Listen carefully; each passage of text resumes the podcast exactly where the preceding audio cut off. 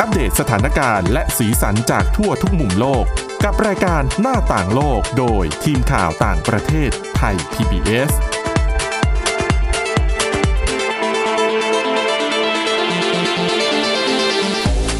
สวัสดีค่ะ ต้อนรับคุณผู้ฟังเข้าสู่รายการหน้าต่างโลกนะคะ มาอัปเดตเรื่องราวทั้งสถานการณ์และสีสันจากทั่วทุกมุมโลกกับทีมข่าวต่างประเทศไทย PBS ค่ะ ฟังกันได้ทางพอดแคสต์ค้นหาคำว่าหน้าต่างโลกนะคะ หรือว่าไปที่ www.thaipbspodcast.com ค่ะ วันนี้อยู่กับคุณทิพย์ตะวันธีรนัยพงษ์และดิฉันวินิษฐาจิตกรีค่ะ สวัสดีค่ะ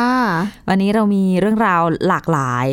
หลายโรคด้วย ค่ะ มาฝากกัน แต่ว่าก่อนที่จะไปถึงเรื่องราวโรคต่างๆ เนี่ยจะต้องเรียกว่ามีเหตุการณ์เลวร้ายอยู่เหตุการณ์หนึ่งที่วนมาครบรอบ ใช่ อีกครั้ง จริงจริง ๆ ก็เกือบจะเกือบสิบปีแล้วนะ แต่ อืม อันนั้นเกิดปลายปีสองสองพันสิบสอง ค่ะ อืม ก็ยังไม่ถึงสิบปีดี เกือบเกือบก็ปีเนี้ยเดี๋ยวปลาย ค่ะ ปีนี้ ก็ ครบ เหตุการณ์ที่เราพูดถึงก็คือเหตุกราดยิงที่โรงเรียนประถมแซนดี้ฮุกหลายๆคนอาจจะคุ้นชื่อ เพราะเป็นเหตุกราดยิงที่ช็อกโลกจริงนะ คือเรื่องของสหรัฐอเมริกากับเหตุกราดยิงเนี่ย แล้วก็การใช้ความรุนแรงที่มีอาวุธปืนมาเกี่ยวข้องเนี่ย เกิดขึ้นปีปีหนึ่งอะหลายครั้งนะ ใช่ แล้วเกิดทุกปี คือ แล้ว ที่ กราด มาก ยิง ที่สุดในโลก ใช่กราดยิงที่โรงเรียนเอ่ยตามสถานที่ต่างๆอะ ค่ะ มีอยู่ตลอดเวลานะคะ แต่ว่าแซนดี้ฮุกเนี่ยถือว่าเป็นหนึ่งในกรณีที่ที่น่าเศร้ามาก เพราะว่าไปเป็นเกิดเหตุกราดยิงที่โรงเรียนประถม มีนักเรียนเสียชีวิต 20 คน ผู้ใหญ่อีก 5 คน ค่ะ ก็เหตุการณ์นั้นเกิดขึ้นเมื่อวันที่ 14 ธันวาคมปี 2012อะนะคะ แต่วันนี้ที่เราหยิบยกเรื่องราวของเหตุการณ์นี้มาเล่าให้ฟังเนี่ย เป็นเพราะว่ามีความคืบหน้าล่าสุดว่า ทางครอบครัวของผู้เสียชีวิตจากเหตุกราดยิงเนี่ย ค่ะ เขาไปยื่นฟ้องบริษัทผู้ผลิตอาวุธปืนที่ อืม ผู้ก่อเหตุเอามาใช้ ค่ะ แล้วปรากฏว่าคือปกติตามรัฐธรรมนูญของสหรัฐอเมริกา บริษัทผู้ผลิตผู้จำหน่ายปืนเนี่ย จะไม่ต้องรับผิดชอบต่อเหตุกราดยิงที่เกิดขึ้นนะคะ แล้วเป็นบริษัทดังด้วยใช่ไหม ใช่ ชื่อว่าบริษัท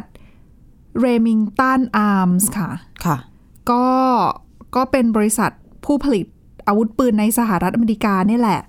ก็โดนครอบครัวของผู้เสียชีวิตฟ้องแล้วก็ปรากฏว่าครอบครัวผู้เสียชีวิตชนะคดีนะคะทำให้ทางเรมิงตันอาร์มส์เนี่ย ต้องจ่ายค่าเหมือนจ่ายเงินชดเชยอะให้กับผู้เสียชีวิต ครอบครัวผู้เสียชีวิตเนี่ย อืม เป็นเงินนะคะ 73 ล้านดอลลาร์สหรัฐ หรือคิดเป็นเงินไทยก็ประมาณ 2,367 ล้านบาท โอ้ คือตัวเลขว่าสูงแล้ว แต่ว่าจริงๆ เขาบอกว่าเคสเนี้ยเป็นเคสแรกในประวัติศาสตร์ ค่ะ ที่บริษัทผู้ผลิตอาวุธปืนต้องมีส่วนรับผิดชอบในการเขาเรียกว่าต้องมีส่วนรับผิดชอบในเหตุกราดยิงที่เกิดขึ้นในสหรัฐ อืม อืมก็จ่ายไปมากเตรียมจ่ายอะนะคะมากกว่า 2,000 ล้านบาท ซึ่งเขาบอกว่าการจ่ายเนี่ยก็จะเป็นการจ่ายผ่านประกัน ค่ะ อืมโดยทำไมถึงสามารถฟ้องได้แล้วชนะคดีเป็นครั้งแรกในประวัติศาสตร์ อ้อ เขาบอกแบบนี้ว่าทางทีมทนายของครอบครัวผู้เสียชีวิตเนี่ย ใช้ประเด็นในเรื่องที่ว่าการโฆษณาอาวุธปืนของบริษัทนี้ โอ้ เป็นสาเหตุทำให้เกิดเหตุกราดยิง เก่งมากเลยอะทนายอะ คือเขาบอกว่าทีมทนายต้องชื่นชม คือ คือคนที่ติดตามข่าวเขาบอกว่าเคสนี้ต้องชื่นชมทีมทนาย อ่าจริง ที่สามารถหาช่องว่าง ในกฎหมายเพื่อฟ้องเอาผิดกับบริษัทผู้ผลิตปื ใช่ นได้ ใช่ เพราะปกติแล้วตามอย่างที่บอกไป รัฐธรรมนูญบอกว่าฟ้องไม่ได้ ไม่ผิด ไม่มีส่วนรับผิดชอบกับการที่เกิดเหตุการณ์ยิง คือเขาขายแค่ปืน คนจะซื้อปืนไปทำอะไร เรื่องของเขา ถูกเพราะต่อให้เราไม่ต้องอ้างอิงรัฐธรรมนูญแล้วเราคิดแบบธรรมดาแบบชาวบ้านคิดกันนะ เออ คนที่ผิดเวลาไปกราดยิงก็คือคนที่คิดจะไปยิง หรือว่าคนที่ลงมือยิง ไม่ใช่คน คนที่ ผู้ผลิต ขายปืนเขาก็แค่ผลิตแล้วก็ขายเขาอาจจะขายให้ทหารตำรวจ อ่า หรือคนที่ใช้ป้องกันตัวเอง ยิงสัตว์ป่าอะไรที่บุกรุก อ่ใช่ บ้าน แต่คนที่ซื้อไปจะเอาไปทำอะไรผิดนั้น มันย่อมไม่ เขา เกี่ยวกัต้อง บ รั บบ ริ ผิด ษัทชอบเองอ่าแต่ว่าเคสนี้บริษัทต้องรับผิดชอบด้วย เพราะว่าโดนเคสเรื่องที่ว่าโฆษณาแล้วทำให้เกิดเหตุฆาตกรรม แต่มุมนี้เราก็ลืมคิดเหมือนกันนะว่า ภาพสื่อที่คนบริโภค สื่อ อ๋อ โฆษณา ใช่ ต่าง แต่เขาบอก อาจจะ ว่า กระตุ้นให้บางคนอ่ะ เป็นความตั้งใจของของเรมิงตันคือของบริษัทโฆษณาที่ทำทำให้กับเรมิงตันด้วย เพราะว่าเขาเขาคือเขาพูดโยงไปถึงในเรื่องของปืนที่ใช้ในการก่อเหตุ ค่ะ คือผู้ก่อเหตุเนี่ยเขาใช้อาวุธปืนนะคะ เป็นไรเฟิลรุ่น AR 15ซึ่งปกติแล้วเขาบอกว่าอาวุธปืนรุ่นนี้เนี่ยเป็นอาวุธที่ใช้ในการต่อสู้ในการสู้รบ เป็นแบบคอมแบทอะ ค่ะ ไม่ใช่แบบเอาไว้ล่านู่นล่าส่งล่าสัตว์ หรือว่าเป็นแบบไม่ใช่ปืนเล็กอะมันเป็นไรเฟิลอะนะคะ แล้วก็เอาไว้ใช้ในการสู้รบ แล้วก็ปกติแล้ว ไม่ค่อยมีพลเรือนถือครองสักเท่าไหร่ ก็มันเป็นอาวุธสังหารนั่นแหละ เออ ก็คือ คือปกติเนี่ย AR 15เนี่ย มีแค่คนไม่เยอะที่ถือครอง แต่ปรากฏว่านับตั้งแต่บริษัท เอ่อ มีอีกบริษัทหนึ่งอะนะคะ เขามาซื้อบริษัทเลมิงตัน อ่า เมื่อปี 2007 ค่ะ พอเขาซื้อบริษัทเลมิงตัน 2007 ปั๊บเขาเปิดตัวแคมเปญกระตุ้นยอดขายไรเฟิลกระตุ้นยอดขายปืนรุ่น AR 15 อืม โดยเขาบอกว่าวิธีการกระตุ้นยอดขายเนี่ย คือเอาเอาผลิตภัณฑ์ของเขาเนี่ยไปอยู่ในเกมวิดีโอเกม อ๋อ แบบเกมยิงปืนอะ first person shooter อะ อ่า คือเหมือนเราเป็นคนยิงเองถูกไหม นึออก เออ ซึ่งอันเนี้ยเขาก็มองว่าการโปรโมทการขายอะการทำการตลาดอาวุธเนี้ยทำให้อาวุธปืนชนิดเนี้ย มันไปอยู่ในมือของพลเรือนมากขึ้น ทั้งๆที่มันเป็นอาวุธแบบเป็นคอมแบทอะ โอ้ดิฉันลืมคิดไปเลยว่าเรื่องของการเล่นเกมแบบเนี้ยมันทำให้มันเป็นโอกาสในการโฆษณาได้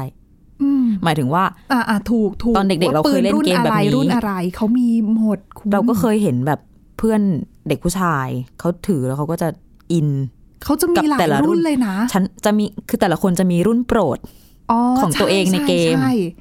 แล้วเวลาดิฉันเคยแบบเป็นเกมแบบเก็บอาวุธปืนอ่ะเขาก็จะมีรุ่นเมื่อก่อนดิฉันก็รู้ว่าคือรุ่นอะไรรุ่นอะไรสำหรับใช้ทำลาย แต่ก็รู้สึกว่าไม่ได้อินขนาดนั้น แต่คนอินก็มีนะ มีอุ้ย ว่าจะต้องแบบ เขาน สะ กัน สมปืนแบบรุ่นนี้รุ่นนี้รุ่นนี้ในเกมนะ รู้สึกมันจะเคยมีข่าวด้วยเนี่ยค่ะ ที่คนเล่นเกมแบบเนี้ยแล้วทำให้ อืม เขาออกมาใช้ความรุนแรงในโลกความเป็นจริงอะ เขาคือคือส่วนหนึ่งอ่ะคนที่ทำวิจัยอ่ะฝั่งที่ต่อต้านหมายถึงฝั่งที่สนับสนุนเรื่องของปืน เขาก็จะบอกว่าเรื่องอาวุธเรื่องเกมไม่เกี่ยว กับเรื่องของการใช้ความรุนแรงจากปืนเรื่องของที่เด็กมาใช้ความรุนแรง แต่อีกฝ่ายหนึ่งก็จะบอกว่าเกี่ยวถึงแม้ว่า คือต่างฝ่ายต่างมีผลวิจัยมารองรับไง ค่ะ เออ อืม นะนะต้อง ฮือ ก็คือ เออค่ะนั่นแหละ นอกจากนี้นะคะ คือตอนนั้นเนี่ยบริษัทเขาก็พยายามผลักดันในเรื่องของการตลาดการขายอาวุธ AR 15 นี้นะคะ โดยเขาบอกว่าคุณทราบไหมยอดขายเนี่ยการโฆษณาได้ผลมากนะ อืม คือบริษัทเนี่ยเอ่อที่เขาซื้อเรมิงตันเนี่ยเขาซื้อไปปี 2007 ใช่ไหมคะ ค่ะ ก่อนที่จะทำแคมเปญสองก่อนก่อนที่จะทำแคมเปญช่วง 2007 เนี่ย อืม เขาบอกว่าไปดูยอดขาย AR 15 ปี 2005 นะ คือก่อนขายบริษัท 2 ปี ค่ะ 2005 เนี่ย ขายปืนนะคะ ได้1แสนกระบอก ต่อปี ในปี 2015 ใช่ เออขออภัย 2005 2005 ใช่ค่ะ ขายได้1แสนกระบอก แต่ผ่านไปปี 2012 หลังจากที่มีการโฆษณาทำการตลาดปืนรุ่นนี้ จาก1แสนกระบอกค่ะคุณกลายเป็น 2 ล้านกระบอก 2 ล้านเลยเหรอ ใช่ ปี 2012เหรอคะ ใช่ เท่ากับ 2012 ค่ะ ทำ ก็คือปีที่เกิตดลาดมาแล้ว ใช่ คือทำตลาดมาแล้วระยะหนึ่ง อ่า แล้วแล้วยอดขายมันก็เติบโตขึ้น เขาเลยบอกว่า 20 เท่า ถูกไหม ใช่ใช่ถูก จากแสนกระบอกเป็น ถูก 2 ล้านกระบอก แล้วคือคือเขาบอกว่าการที่ยอดขายเพิ่มเยอะขนาดเนี้ยแล้วก็การโปรโมทการทำการตลาดอะไรเหล่าเนี้ยทำให้ทำให้เป็นส่วนหนึ่งที่ทำให้เกิดเหตุกราดยิงขึ้น ซึ่งก็ ซึ่งสารรับฟัง ซึ่งดิฉันว่ามันก็ไม่ได้เกินไปจากความเป็นจริงนะ อืม เพราะว่าตอนแรกที่คุณทิพย์ตะวันบอกว่าเป็นเอ่อเป็นการโฆษณา เราก็นึกภาพ เอ๊ะมันเป็นโฆษณาทีวีเหรอ ค่ะ เหมือนกับ อะไรภาพยนตร์โฆษณา เออ เหมือนที่เราดูโฆษณาในทีวี เอ๊ะอย่างนั้นมันจะทำให้เราอยาก อยากยิงแค่ไหนนะ เออหรือว่าเขามี คือที่สหรัฐจะมี shooting range ค่ะ สนามยิงปืน อ่า ซึ่งมีการเอาผลิตภัณฑ์ไปให้คนทดลองเหรอ อันนี้เราก็ไม่รู้ไง เราก็คิดฟังไปก็คิดไป อืม แต่พอ จริง บอกว่าเอาไปใส่ในเกมเนี่ย วิดีโอ จริง แล้วก็ อืม สามารถกระตุ้นได้โดยที่ต้นทุนก็ไม่สูง ใช่แล้วเขาก็ เข้าถึงคน ทำ ก็เยอะ PR ต่างๆ ได้ด้วยอะนะคะ คือเขาก็จะมีจุดขายของเขาแหละสำหรับอาวุธชนิดนี้อะไรเงี้ย ได้ผลเป็นอย่างยิ่ง เออแล้วพอแบบเนี้ยมันก็เลยทำให้เกิดเหตุขึ้นเขาก็เลยอ่ะฟ้องก็แล้วแล้วก็ทางครอบครัวผู้เสียชีวิตก็ชนะคดีอะนะคะ ซึ่งอย่างที่บอกไปเรื่องสถานการณ์ เหตุกราดยิงการใช้ความรุนแรงที่เกี่ยวข้องกับปืนในสหรัฐเนี่ย เกิดขึ้นอยู่บ่อยครั้งอะนะคะ โดยโครงการวิจัยที่รัฐบาลอเมริกันเขาให้เงินทุนสนับสนุนเนี่ยเขาเปิดเผยรายงานเมื่อ เดือนนี้สิเพิ่งเปิดเผยรายงานเออแล้วเขาชี้ให้เห็นนะคะว่าเกิดเหตุกราดยิงในสหรัฐนะคะ ระหว่างปี 1966 ถึงปี 2019 เนี่ย อยู่หลายครั้งเลยนะคะ แต่ว่ามากกว่าครึ่งของที่เก็บสถิติ เกิดขึ้นนับตั้งแต่ปี 2000 เป็นต้นมา ค่ะ แล้วเขาบอกว่า 20%ในในจำนวนนั้นเนี่ย เกิดขึ้นในระหว่างปี 2010 ถึง 2019 นั่นหมายความว่าอะไร นั่นหมายความว่า 2010 ถึง 2019 เกิดเหตุกราดยิงถี่มาก อืม เมื่อเทียบกับในอดีต ค่ะ ดังนั้นบางส่วนเขาก็มองว่าเป็นเพราะว่าการการคือการถือครองอาวุธปืน การโฆษณาต่างๆ อาจจะมีส่วนด้วยหรือเปล่า อืม ก็มีคนตั้งข้อสังเกตด้วยนะคะ โดยนอกจากครอบครัวของผู้เสียชีวิตเนี่ยเขาจะฟ้องบริษัทผู้ผลิตอาวุธปืนใช่ไหม คือมันมีเคสอื่น ๆ เหมือนกันที่ที่ผู้ผลิตเนี่ยโดนฟ้อง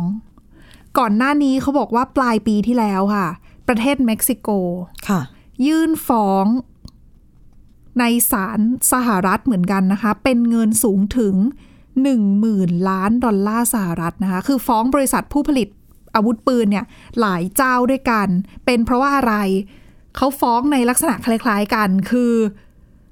ฟ้องในข้อในในกรณีที่ว่าบริษัทปืนผลิตปืนเนี่ยทำการตลาดโฆษณาขายอาวุธของเขาเนี่ยให้กับแก๊ง แก๊งอาชญากรในในเม็กซิโก คือเม็กซิโกเป็นหนึ่งในประเทศที่มีมีอาชญากรรมสูงนะคะ อ่ะ อ่ามีเรื่องของความรุนแรงระหว่างแก๊ง ก็ เย มี อะ มาเฟีย มี อ่าแล้ว ค้า ก็ ยาเสพ ค้ายาเสพ ติ ติ ด ดเยอะมากนะคะ แล้วทางรัฐบาลเม็กซิโกเขาก็เลยฟ้องบริษัทผู้ผลิตอาวุธปืนพวกเนี้ยที่มาโฆษณาแล้วก็ขายอาวุธให้กับแก๊งเหล่านี้ อืม แต่ล่าสุดยังไม่รู้นะว่าจะชนะคดีหรือเปล่า ซึ่งอันนี้คือเป็นการฟ้องจากที่เม็กซิโกฟ้องในศาลสหรัฐ หรือว่าก่อนหน้านี้ค่ะ ปลายปีที่แล้วเหมือนกันนิวยอร์กนะคะเขาบอกว่าเอ่อเพิ่งบังคับใช้กฎหมายค่ะ ที่จะอนุญาตให้ผู้ขายอาวุธปืน ผู้ผลิตแล้วก็ผู้จัดจำหน่ายเนี่ยถูกฟ้องได้ ในกรณีที่ถ้าที่ว่ามีคนซื้อปืนแล้วไปใช้ก่อเหตุวุ่นวายในพื้นที่สาธารณะหรือว่า ทำสิ่งที่เป็นอันตรายกับความปลอดภัยแล้วก็สุขภาพของประชาชน ค่ะ ทั่วไป อืม ก็คือเหมือนคุณจะขายปืน คุณก็ต้องมีความรับผิดชอบในการขายอะ่ะ ไม่ใช่ใครจะมาซื้อคุณก็ขายให้เขา แล้วเขาจะไปใช้ทำอะไร คุณก็ปล่อยเขาไม่ได้ต่อไปนี้ทำไม่ได้ในนิวยอร์กเพราะว่าคุณถ้าคุณไม่ตรวจสอบให้ดี คุณมีสิทธิ์ที่จะถูกฟ้องด้วยในฐานะที่คุณไม่มีความรับผิดชอบในการตรวจสอบคนที่มาซื้ออาวุธปืน อืม ซึ่งดิฉันว่าตรงนี้มันก็เมกเซน s ์ไง ใช่ คือมันเป็นการซื้อปืน ไม่ใช่ซื้อของอย่างอื่นที่ที่ไม่ได้ คือ เป็น มั อั น นต เป็น รายอ่ะ สินค้าที่ที่เป็นอันตรายต่อชีวิต ใช่ เพราะบางคนเนี่ย คือตอนที่มันมีกฎหมายว่า ผู้ขายโดนฟ้องไม่ได้แบบเนี้ย มันก็เคยมีกรณีที่คนซื้อไปซื้อมาแล้วไปก่อเหตุ คืออ ม คือคนขายเนี่ยก็อ้างว่า อ้าวเขามีใบอนุญาต อ้างว่า อืม เขาอายุเกินเกณฑ์แล้วอ้างนู่นอ้างนี่อะไรเงี้ย ต่อไปนี้ก็คือปัดความรับผิดชอบไม่ได้ ใช่ อืม เพราะว่าเดิมทีถ้าไม่มีอะไรมาควบคุมตรงนี้ก็คือ ผู้ผลิตก็รวยเอารวยเอา คนขายคนกลางก็รวย ถ้า เอา ไม่รั เช่น ผิ กัน ดชอบ อืม ใช่ไม่รับผิดชอบต่อสังคมด้วยนะคะ แล้ว ก็ ก็ ร่ำรวยบนความตายของคนอื่นนะคะ ใช่ก็อันตราย เพราะว่าอย่าลืมว่าเรื่องกฎหมายการถือครองอาวุธปืนในสหรัฐค่อนข้างเสรี ค่ะ สามารถพกปืน เอาไว้ที่บ้านก็ได้ด้วยในในเขาเรียกว่าอะไรอ่ะ ในบางรัฐ ใช่เขาบอกว่าเป็นสิทธิในการที่จะเก็บปืนเอาไว้ที่บ้านเพื่อเป็นการป้องกันตัวเอง หรือพกติดตัว อืม สำหรับในบางพื้นที่อีกเช่นกัน จะมีกฎ ใช่ ในเรื่องของใบอนุญาตต่างหาก ใช่โอ้มันก็ ก็ค่อนข้างเสรีในเรื่องของการถือครองอาวุธด้วยนะคะ ดังนั้นเนี่ย ฝ่ายต่างๆ ที่อาเป็นคนขายก็อาจจะต้องมีความรับผิดชอบนิดนึง ตรวจสอบ อืม ให้ดีก่อนที่จะขาย ค่ะ ไม่ใช่ว่าเอ้าใครๆก็ซื้อได้ อืม อืม มันก็มีผลที่ตามมาเยอะนะ ค่ะ อะจากเรื่องความสูญเสียความ อืม เครียด ต้องให้คุณผู้ฟังคลายเครียดกันด้วยข่าวนี้ แต่ว่าไม่แน่ใจว่าจะคลายเครียด หรือว่าจะแบบอิจฉาเขา อุ้ยดิฉันอิจฉาก่อนเลยเรื่องนี้ ใช่ไหม เกิดขึ้นในเบลเยียมนะคะเอ่อตัวทางการเบลเยียมเพึ่งอนุมัติให้มีการเรียกว่าอะไรอะทำงานแบบ flexible ยืดหยุ่นได้ 4 วันต่อสัปดาห์ก็ได้ อืม บ้านเราทำงาน 5 วันต่อสัปดาห์ใช่ไหม ห้าวันแล้วบางหลาย ๆ บริษัทก็หก ห วั ก น วันอย่างเรา เราเจ็ด นักข่า วัน เขาเออบางทีบางที แปดวันไปเลยจ้า นั่นแหละทางเบลเยียมนะคะ เขาเพิ่งอนุญาตค่ะ ให้มีการทำงานได้ 4 วันต่อสัปดาห์ โดยเขาบอกว่าอนุญาตนะคะ ให้พนักงานลูกจ้างเนี่ย สามารถทำงานต่อวันเนี่ย ได้เพิ่มขึ้น 10 ชั่วโมงต่อวัน ค่ะ เพื่อที่ว่าจะได้ทำแค่ 4 วันต่อสัปดาห์ อืม เพราะว่า 4 วันต่อสัปดาห์วันละ 10 ชั่วโมงใช่ไหมก็เป็น 40 ชั่วโมง คือเขาบอกว่าวิธีการนับเวลาเนี่ยสมมุติเวลาเราตกลงกับนายจ้างเนี่ยสัปดาห์หนึ่งทำ40 ชั่วโมง ค่ะ ปกติก็ต้องทำวันละ 8 ชั่วโมง 5 วัน อืม เออ ก็ต้องทำ5วัน แต่ maximum 8 ชั่วโมงฮะ ก็เป็น อืม 40 เขาบอกว่าไม่เป็นไรแล้วคราวนี้ flexible ได้ ค่ะ คุณสามารถไปคุยกับนายจ้าง แล้วคุณทำแค่ 4 วันก็ได้ แล้วคุณก็ทำวันละ 10 ชั่วโมง อืม ก็ 40 ชั่วโมงเหมือนกัน ได้เงินเดือนเท่าเดิม แต่ได้วันหยุดเพิ่ม 1 วัน แล้วจะมีคนทำแบบสิบห้าชั่วโมงสามวันอะไรอย่างนี้ไหม เขาบอกว่าได้ เขาบอกว่าคือคุณสามารถคือจริงๆอ่ะกฎหมายเขาเปิดให้สามารถ manage ได้เองเลยคือคุณคุยกับนายจ้าง แล้วคุณก็อาจจะ manage เวลาการทำงานได้เองว่าอ่ะคุณสัปดาห์นี้คุณอาจจะอยากทำงานเยอะหน่อย สัปดาห์ถัดไปคุณอาจจะทำงานน้อยหน่อย ซึ่งเขาบอกว่าตรงเนี้ยถือว่าเป็นเขาเรียกว่าอะไรอ่ะ มิติใหม่ ของกฎหมาย ใช่แล้วเขาบอกว่าจะช่วยทำให้เราสามารถบริหารจัดการชีวิตของเรากับชีวิตการทำงานได้ดีมากขึ้น ใช่ รวมไปถึงช่วยในเรื่องของกรณีคนคุณ ถ้าคนเป็นแบบพ่อเลี้ยงเดี่ยวแม่เลี้ยงเดี่ยว อืม เนี่ยคือบางทีต้องดูแลลูกวันนี้ไงแล้ว ใช่ แล้วคือต้องทำงานด้วยอ่ะแล้วจะยังไงดี ก็ไม่เป็นไรก็เอาอย่างนี้สิคุณก็บีบวันทำงานวันที่ทำคุณ ผ ก็ ลัดกัน ยาว คุณพ่ไปอห เล รือยคุณแม่ ใช่คุณก็ทำยาวไปเลย แล้วคุณจะได้มีวันหยุดมากขึ้น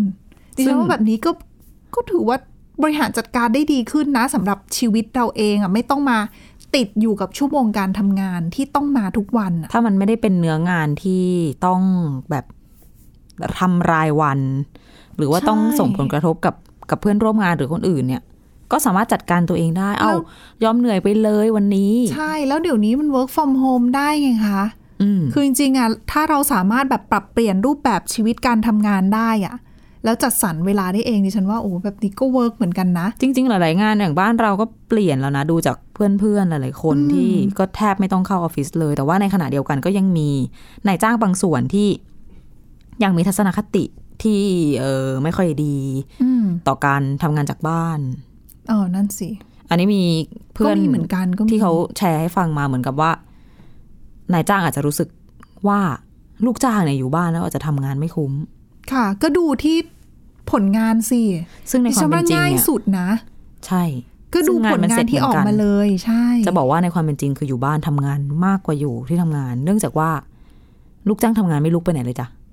เพราะว่าเขาไม่ต้องเดินทาง อ้าวใช่ ประหยัดเวลาเดินทางม่ต้อห้ได้อยโห เป็น บ ชั่ น วโม รง ถเมล์ นะคะ ไม่ต้องรอไม่ต้องรถติด ดังนั้นเขาลุกมา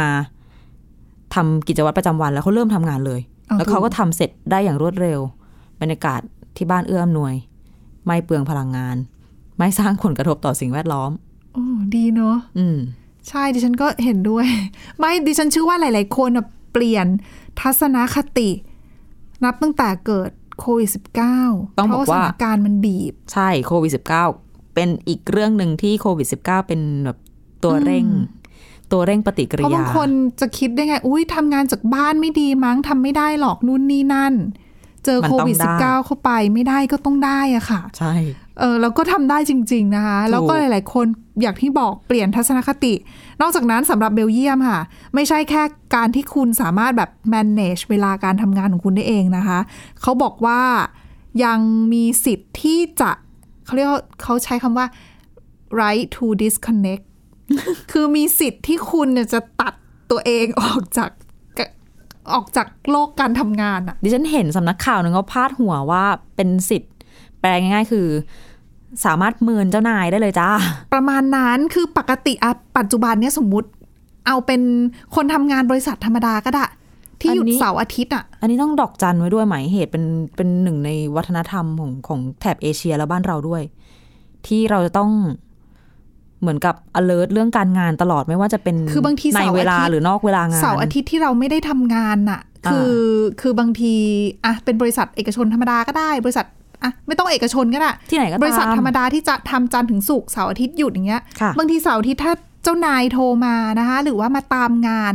ก็ยังต้องทำงานรับสายอยู่นะ อืม แล้วถ้าเขาเรียกหรือว่าต้องเข้าบริษัทก็ยังต้องเข้าอยู่นะคะ คือเรียกว่าอ่าอาจจะวัฒนธรรมทางฝั่งนี้ ไม่ได้มีการ อืม เคารพกัน ไม่ได้มีการขีดเส้นชัดเจนว่า ง่ายๆดิฉันว่ากฎหมาย เวลา แรงางงานน หรือว่า ไม่ ไม่ เข้มสาภาพแรงงานไม่เข้ม อืม วัฒนธรร ไม่ได้พูดถึงแค่บ้านเรานะ ก็ไม่เข้มด้วยนะ คุณนึกถึงญี่ปุ่นสิ ที่เขาทำงานกันจนแบบ อันนั้น โโห อีกเรื่องหนึ่งเลยคุณญี่ปุ่น อืม เกาหลีอย่างเงี้ย อันนั้นถึงกับขนาดว่าต้องแบบทุ่มเทนอกเวลางานเพื่อให้เห็น ใช่ ถึงความจริงจังจนกระทั่งถึงขั้นแบบหัวใจวาย อ่า เสียชีวิต อ่าถูก เออ นะคะอ่ะเรากลับมาที่เบลเยีย อ ม อกทะเล เขาบอกว่าถ้าคุณทำงานในบริษัทที่มีพนักงานมากกว่า 20 คน ถ้าหมดเวลาทำงานปกติของคุณแล้วเนี่ย คุณสามารถใช้สิทธิ์นี้ได้ ม คือ disconnect กับที่ทำงานได้เลย ปิดโทรศัพท์มือถือหนี้ไม่ต้องรับโทรศัพท์ ไปติดต่อคนอื่นซะ หยุดแล้วดิฉันตอนนี้ไม่ทำงานแล้ว มันจะมี หมดเว แบ ลา บ งาน มันในเชิงกฎหมายหรือว่าสิทธิเนี่ยมันได้แล้วในเชิงของแบบความรู้สึกอะไรเงี้ยมันจะได้ไหม อุ้ยแต่ดิฉันว่า ขึ้นอยู่ ถ้าทำกันเยอะๆ ก็คงทำก็คงไม่ได้รู้สึกอะไร เพราะเขาก็จะมองว่าเป็นสิทธิ์ของพนักงานคนนั้นไงคือคุณคนที่โทรไปตามงานวันหยุดเนี่ยก็ควรจะพิจารณาตัวเอง อันนี้คือในมุมของเขา ว่าคือคนที่โทรไปตามงานคนที่หยุดอยู่อ่ะ ก็ควรจะคิดนะว่าตัวเองทำสิ่งที่มันไม่เหมาะสม นั่นคือนอกเหนือจากกฎใหม่ๆ แบบนี้แล้วมันก็ขึ้นอยู่กับทัศนคติของแต่ละคน ใช่ วัฒนธรรมของแต่ละที่ด้วยถูกไหม ก็ถ้าทำการทำงานด้วยแหละ คือถ้าทุกคนสามารถตามตามงานวันเสาร์อาทิตย์ได้ แล้วมีอยู่คนเดียวของของบริษัทตามงานไม่ได้วันเสาร์อาทิตย์คนนั้นก็จะโดนสาบไง อ่า อ่ะถูกไหมล่ะ โอ้โห ทั้งทั้งๆที่ ไม่ จริงๆแล้วอ่ะเขาคือคนปกติคนอื่นคือคนบ้างาน ถ้าให้มอง อ่ะถู อี ก กมุมเงิน ใช่ อีก ใช่ มุมหนึ่งอะนะคะ จะกลายเป็นถูกตัดสินว่าโอ้ยขี้เกียจเอ่ยไม่ใส่ใจเอ่ยอืม แต่นั่นแหละมันอยู่ที่ทัศนคติในการทำงาน แล้วก็วัฒนธรรมการทำงานด้วย พูดยากจริง ๆ เพราะว่าในสังคมบ้านเราก็ยัง ยังตามงานอยู่บางทีสี่ทุ่มโทรอะไรอย่างเงี้ย ก็มีนะ ใช่ใช่แล้วแต่ โอ้ ลักษณะงานด้วย ใช่ แล้วก็เป็นเรื่องของเรียกว่าอะไรอ่ะ ความอารมณ์อร่วยของคนไทยด้วยถ้าพูดถึงคนไท อ๋ ย อ นะ ใช่ และคนแบบ คือ เพื่อนบ้านอา ดิ้ เซียน หน่ อะ อยๆบางคนก็แบบดิ้นๆหน่อยๆนะก็แค่ตอบว่าอยู่ตรงไหนของอะไรอยู่ตรงไหนหรือว่า อ่า ส่งอีเมลให้ฉบับเดียวเองอะไรอย่างเงี้ย อ่า อ่ะนิดๆหน่อยๆก็ว่างอยู่แล้ว แล้วก็ขึ้นอยู่กับมุมมองด้วยว่าคุณน่ะเป็นนายจ้างหรือเป็นลูกจ้าง ถ้าคุณเป็นนายจ้างบางครั้งคุณก็รู้สึกว่าโอ้ยแล้วจ่ายเงินจ้างคุณตั้งเท่าไหร่ ค่ะ คุณต้องทุ่มเทให้เราประมาณนี้สิ อืม ให้มันคุ้มสิ ในขณะที่ลูกจ้างบอกว่า อ้าว ฉันได้เท่านี้ ฉันตกลงว่าฉันจะทำเท่านี้ แต่ทำไม ค่ะทำไมถึงขนาดนี้เออ อื อ ม ไม่ใช่ปัญหานี้ไม่ได้มีแค่บ้านเราหรือว่าเบลเยียม อ้อ ทุกที่ทั่วโลกต้องเจอ ใช่ค่ะ แต่นั่นแหละด้วยความที่เรายุคยุคนี้แล้วเนาะมีอินเทอร์เน็ต ทุกอย่างก็ปรับเปลี่ยนได้ฉันว่า โลกมันเปลี่ยนไปเรื่อย ใช่ค่ะอ่ะ หลังโควิด -19 ก็ไม่รู้ว่า ว่ารูปแบบการทำงานจะปรับเปลี่ยนไปขนาดไหน เพราะตอนนี้ก็เริ่มเห็นมีคนใช้เทคโนโลยี VR ออกมา ในการทำงานเยอะขึ้นนะ คือนั่งทำอยู่ที่บ้านแต่ว่าเสมือนหนึ่งทำงานอยู่นอกบ้านดิฉันเห็นเทคโนโลยีนี้ในสหรัฐอเมริกากำลัง ๆ มีการ มันโต ส่ง ขึ้น อวตารเข้าไป เอาใช่ไปนั่งประชุม เป็นในโลกเสมือนจริง ใช่ เป็นแบบ co-working space คือช่วงก่อนหน้าเนี้ยมันจะ คือเราจะฮิตไปทำงานที่ co-working space ถูกไหมคะก่อนที่จะมีโควิด -19 อ่ะ อ่าอ่า คือเป็นเหมือนร้านกาแฟอะไปนั่งทำงานประชุมงานกันที่ร้านกาแฟ ค่ะ หรือว่าเป็น co-working space ที่อื่น ๆ ที่เขาอาจจะมีขนมนมเนยอะไรขายที่นั่นด้วย ก็ไปเจอกันนอกสถานที่ ใช่ เปลี่ยนบรรยากาศ แต่โควิด -19 ก็ไปไม่ได้ไง อืม เดี๋ยวนี้นะคะ ก็โควิด -19 อาจจะผ่อนคลายแล้ว แต่เนื่องจากเทคโนโลยี VR มันมาแล้วไง อืม เออ ก็ซื้อแค่ VR แล้วก็ไปสร้างโลกเสมือนจริง ใน ในในโลกออนไลน์ เป็น co-working space ที่เป็นโลกเสมือนจริง อยู่ใน VR อยู่ใน VR คุณก็สวมแว่นแล้วคุณก็เชิญคนอื่นมา มาโค มาทำงานร่วมกับคุณที่ห้องประชุมที่คุณสร้างขึ้นเอง คือโลกแห่งอนาคตมันได้มาถึงแล้วนะ คุณผู้ แต่ ฟัง แต่ดิฉันว่าอันตรายแบบเนี้ยคือถ้าคือบางคนที่เขาบอกว่าเคยลองใช้เนี่ย เขาบอกว่าทำงานแล้วด้วยสภาพแวดล้อมที่ตัวเองสร้างเองเป็นสิ่งที่ตัวเองชอบไง อ่ะ เพลิน คือนั่งอยู่อย่างนั้นนะทำงานไม่ลุกไปไหนไง หรอ คือบางทีถ้าคุณนั่งอยู่ในออฟฟิศคุณก็ยังเดินไปเดินมาใช่ไหมเพราะแบบ อืม โอ้ยเบื่อเหลือเกินแบบสภาพแวดล้อมแบบนี้อะไรเงี้ย อืม เดินไปคุยกับเพื่อนร่วมงาน อันเนี้ยไม่ต้องอะคุณใส่หัวอยู่อย่างใส่แว่นตาอย่างเดียวอะ เพลินเนอะ เพิ่นใช่ ลืมเขาบอกบางคนถึงขนาดเป็นโรคขาดวิตามินดีเลยนะ ไม่ได้ออกจากบ้าน ไปโดนแดด เออดิฉันว่า ตายละ ขนาดนี้ได้เลยเหรอ เออ นี่นี่เพิ่งเริ่ม VR เพิ่งเริ่มมานะ ถ้า VR มาแบบทำงานเต็มตัวนะ โอ้โห แย่เลย อีกหน่อยต้องซื้อหลอดไฟปลอมมาส่องในบ้านเพิ่มรับแสง UV ออก รัง กำลั สี งกาย UV ด้วยนะคะ อย่าลืม ทุกอย่างมีข้อดีข้อเสียนะคะ ค่ะ ถ้าไม่พอดี ย่อมมีผลกระทบเกิดขึ้นนะคะ และนี่คือทั้งหมดสำหรับรายการหน้าต่างโลกสำหรับวันนี้นะคะ คุณผู้ฟังติดตามฟังเรากันได้ ผ่านพอดแคสต์ค้นหาคำว่าหน้าต่างโลกนะคะ หรือที่ www thaipbspodcast com ค่ะ วันนี้เราสองคนและทีมงานทั้งหมดลาไปก่อนนะคะ สวัสดีค่ะ สวัสดีค่ะ Thai PBS podcast. View the world via the voice.